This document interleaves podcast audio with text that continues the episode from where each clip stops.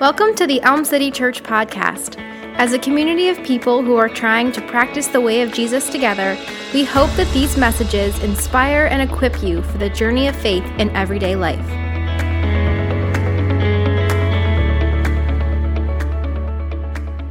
No, we started a new series last week called Gentle and Lowly the heart of Christ for sinners and sufferers. Uh, it's based on uh, the book of the same name by uh, Dane Ortlund. Um, but really, this series comes out of the words of Jesus in Matthew chapter 11, verse 29 specifically where he says, I am gentle and lowly in heart. And if you were with us last week, you might remem- uh, remember me mentioning that this is the only place in scripture where we have Jesus actually describing what he's like. I said there's a lot of places in scripture where we see what Jesus does, but this is the only place, specifically in the synoptic gospels, where Jesus hones in on what he is like. And in his own words, he says what he is like. And he says that he is gentle and lowly. And so, uh, during the course of this series, over the next weeks to come, we'd love for you to uh, engage with us with this content and these concepts uh, during this series. One of the ways that you can do that is today by picking up a free copy of Dane Ortlund's book, Gentle and Lowly. They are just out there in the lobby on the table, uh, and really want to encourage you to pick up a book if you're committed to reading it alongside us over these coming weeks. We think that this is going to be a really good uh, companion to getting the most out of this series and strengthening our understanding of what Jesus is like. And, and as a community, um, maybe you caught it on the way in here. Uh, we want to be a, a, community that is practicing the way of Jesus together. And so this is only going to help to strengthen us to know exactly what Jesus is like. I'm excited. Are you? Are you excited to be here today? Yeah. All right. Okay. All right. Um, Hey, turn with me, uh, if you will, to Matthew chapter 14. If you have a Bible, great. If you have a phone, awesome. If you want to just follow along up on the screen, you can do that as well. As you're going there, um, I just want to say today we're going to see that what Jesus claims with his words, he proves with his actions. What Jesus claims by what he said, he proves by what he does. Matthew chapter 14, verse 14 will be our key text for today. And it says this When he went ashore, that is Jesus, he saw a great crowd. And he had compassion on them and healed their sick. Now, the context of this particular verse in Matthew's letter is that Jesus has just found out that his dear cousin, John the Baptist, has been executed by Herod. It's kind of a sick and twisted story, but if you remember, uh, it was a gift to the queen, and uh, she recommended or requested that his head be brought to them on a platter. Uh, so, quite a gruesome way to go. Um, and uh, this is Jesus' first cousin. Jesus just gets wind of this news. And it says in verse 13 that Jesus withdrew from there in a boat to a desolate place by himself. And you can almost, you can almost feel the raw emotion here as he gets away, gets by himself, likely to grieve and reflect upon what is just, what he's just heard. Not only was this a close family member, but this was John the one guy who really got Jesus. The one guy who, before anyone else said of Jesus, this is the one that we've been waiting for. This is the one you should follow. The Lamb of God who takes away the sin of the whole world. Well, not long after Jesus had gotten away to this desolate place, it says that he went ashore. However, when he came upon the shore, it says that a great crowd of people from nearby towns had also gathered there. So Jesus could not just do the getaway trick, right? There was no limo to take him off. There was no green room to enter. He was in a boat going from one side of the lake to the other And they saw very clearly that he was going to land there, and they all just showed up. They began to tell their friends. They began to show up where Jesus was headed to. And then it says, when he arrived, it says he had compassion on them.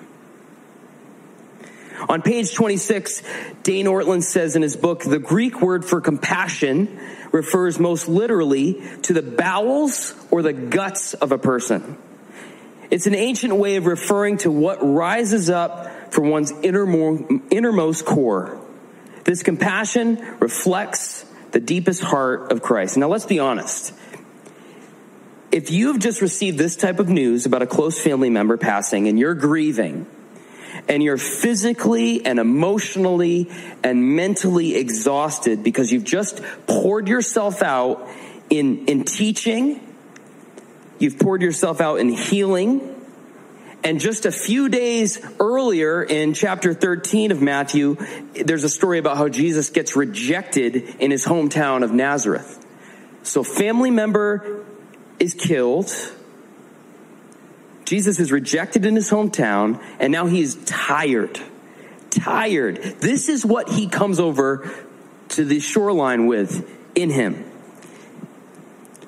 Do you think that you in this situation would be naturally generous with people that have gathered wanting something from you?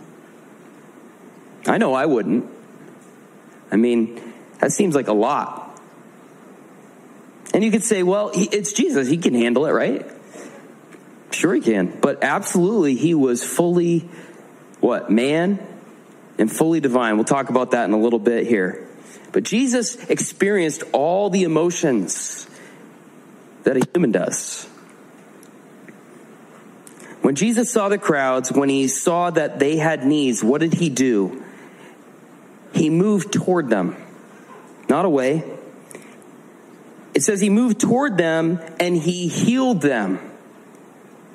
He set himself aside for others. And this is key. It wasn't out of begrudging obligation, but it was out of a core level compassion. This is something that Jesus felt deeply inside. It, it moved him to take action. And this compassion, it comes in waves over and over again in Christ's earthly ministry. We see it over and over again. Specifically in in, in Matthew chapter 9, where in verse 36 it says, traveling from town to town, he saw the crowds and he had compassion for them because they were harassed and helpless. Matthew 15, verse 32. Then Jesus called his disciples to him and said, I have compassion on the crowd because they have been with me now for three days and have nothing to eat. And I am unwilling to send them away hungry lest they faint on the way. It's kind of how we feel about you guys at the end of a, you know, a service. Jesus cares. He cares about lunch. He cares about people. He's moved with compassion to care for their needs.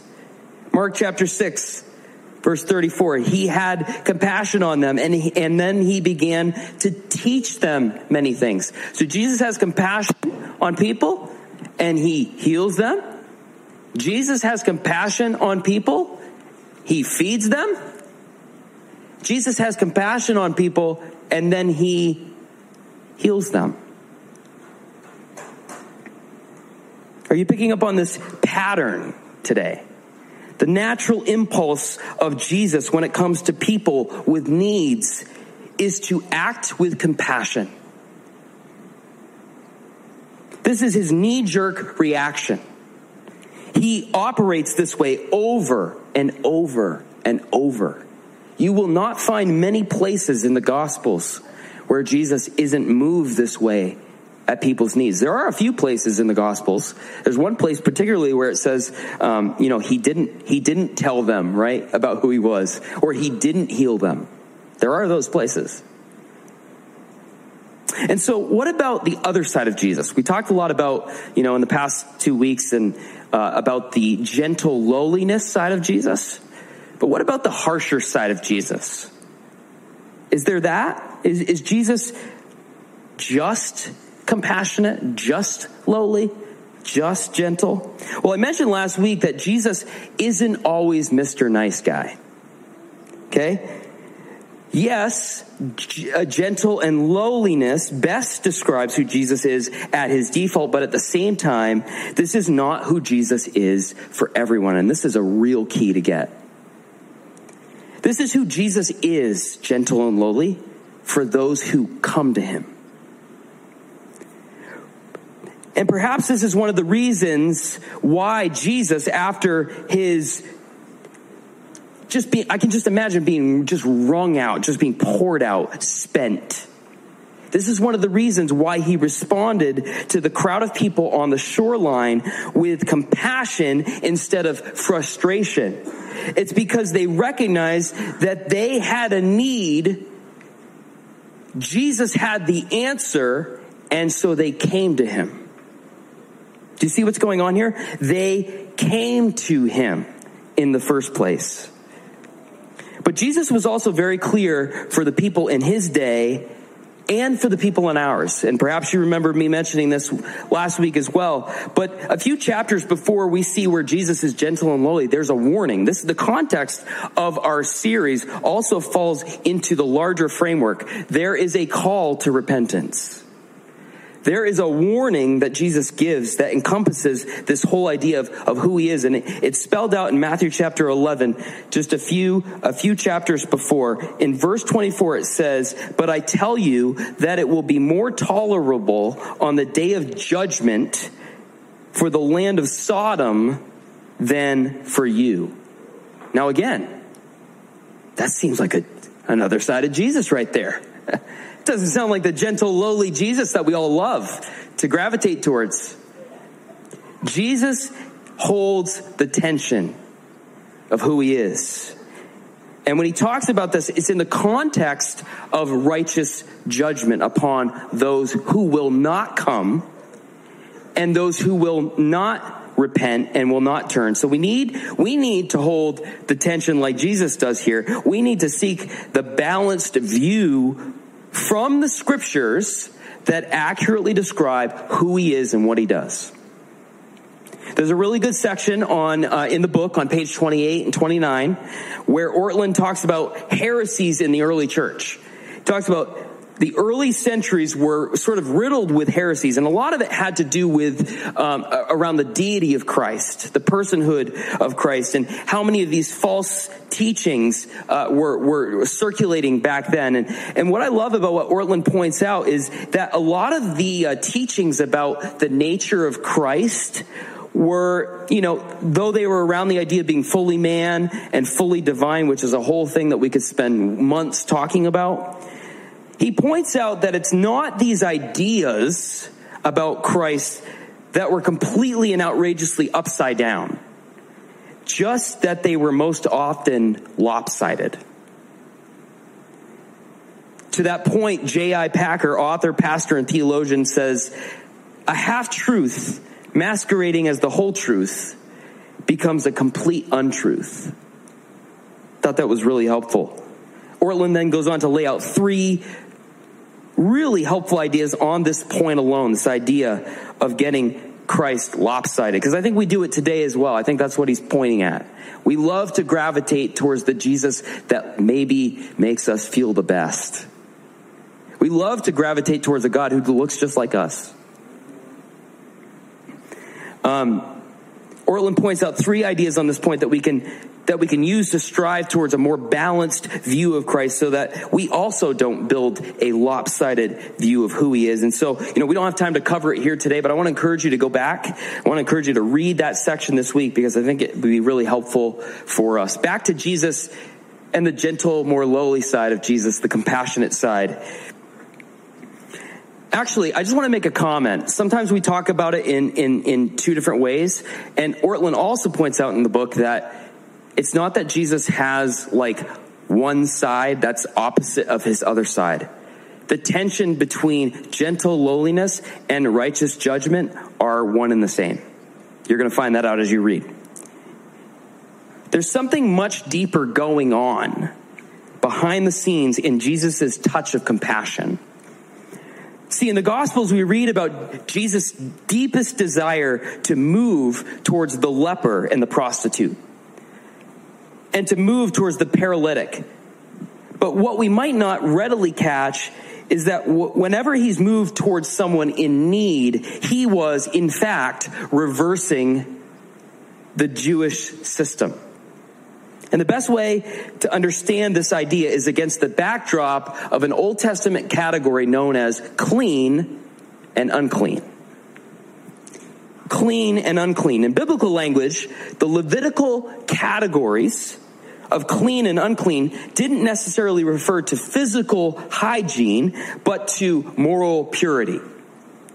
For Jewish people, the result of being unclean didn't mean that you need to take a bath it meant that you need to, t- to make a sacrifice. And they had constructed this highly sophisticated system of varying degrees of uncleanness and in turn various rituals and offerings that were needed to be made morally clean once again. And this happened over and over and over. Animals, objects, food, clothing, and even people could be considered unclean, according to Jewish law. One of the hard parts of this system is that when a clean person touched an unclean person, it made that clean person unclean as well. On this point, Ortlund says moral dirtiness is contagious. But this is also why in Luke chapter 10, in the parable of the Good Samaritan, perhaps you remember this one, uh, the parable of the Good Samaritan, they picture a priest and a Levite, and they're depicted as having gone around a man that was on the road and fell prey to the hand of thieves, beaten and left for dead. That when they came across him, they went to the opposite side of the road because they didn't want to risk being made unclean by getting too close on their way, wait for it, to worshiping God. They didn't want to take a risk to be made unclean. Now, I want you for a second to consider the actions of Jesus in comparison. According to the law, Jesus is the cleanest person to have ever walked the face of the earth. He was the clean one. See, we cannot begin to fathom the sheer purity, the holiness, the innocence, or the cleanness of the heart of Christ and the mind of Christ. And what did Jesus do when he saw the unclean among them? What was his first impulse when he came across the prostitute and the paralytic, the leper and the lame, and all the rest deemed unclean by the Jewish system? Well, he moved toward them. He spent time with them. He touched them he healed them. When Jesus, King of the universe, the clean one, touched an unclean sinner, he did not become unclean.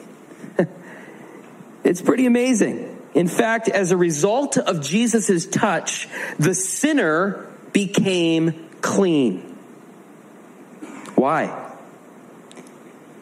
Because a big part of Jesus' earthly ministry was all about giving back humanity to the undeserving sinners, to the people who least deserved it.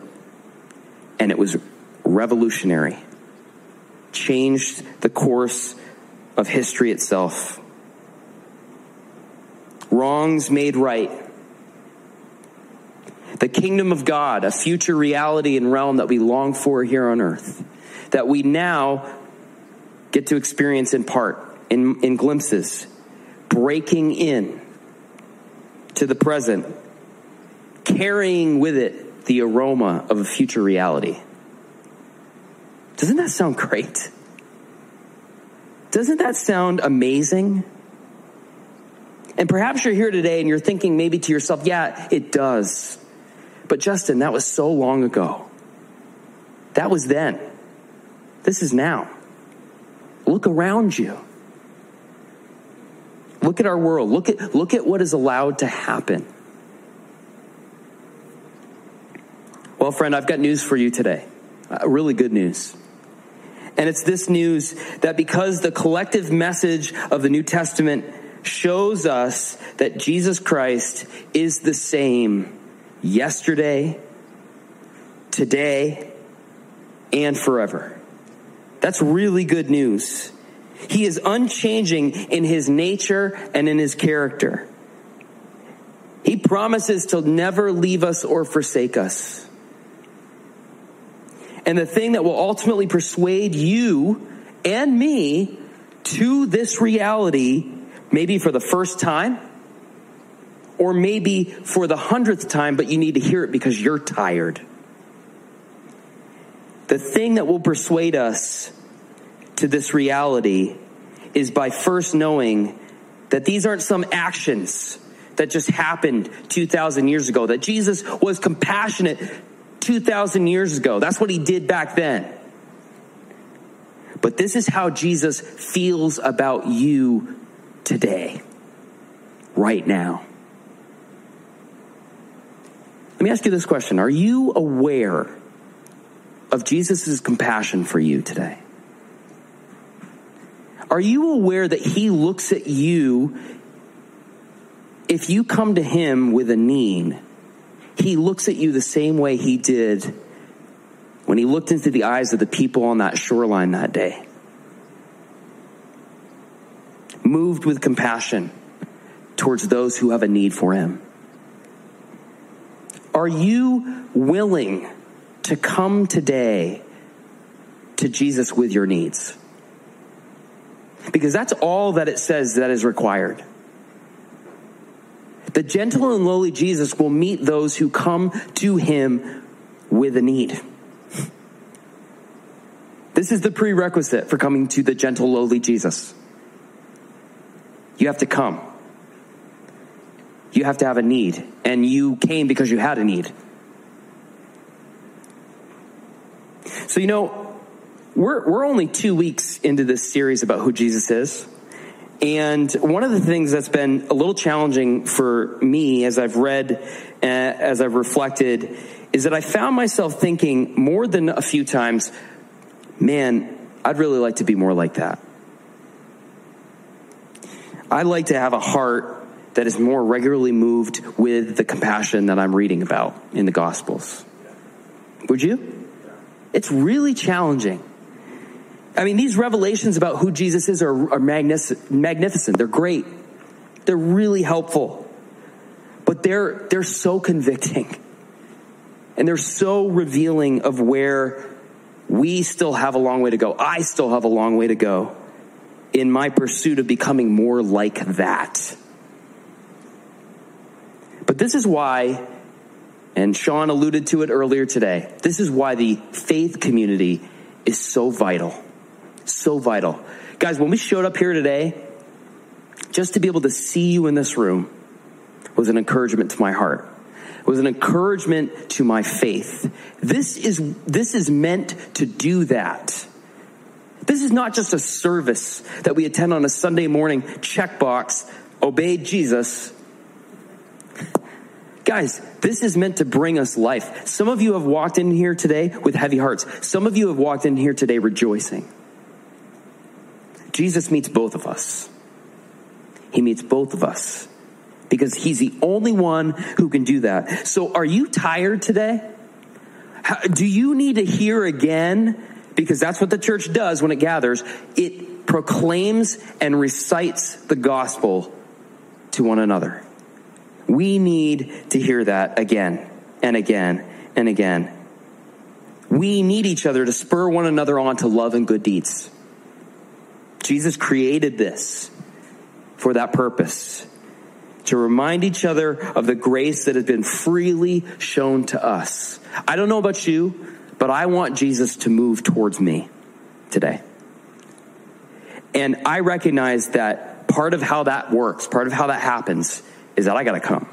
I got to show up. I got to I got to enter in with you. And Jesus will look at me and he'll look at you with the same eyes of compassion. And he'll meet the same need that you have. I want to end with a hymn that kind of spurs this, you know, spurs this idea on, that kind of reminds us of this truth. This was written 1834. It's printed on the beginning of the book. It's a hymn that was written by a guy named H.F. Lyte, and it goes like this. Father like he tends and spares us. Well our feeble frame he knows. In his hand he gently bears us, rescues us from all our foes. We hope this message has been impactful. For more information about how you can connect with Elm City Church, visit elmcitychurch.com or follow us on social media. We'd love to help you take some next steps.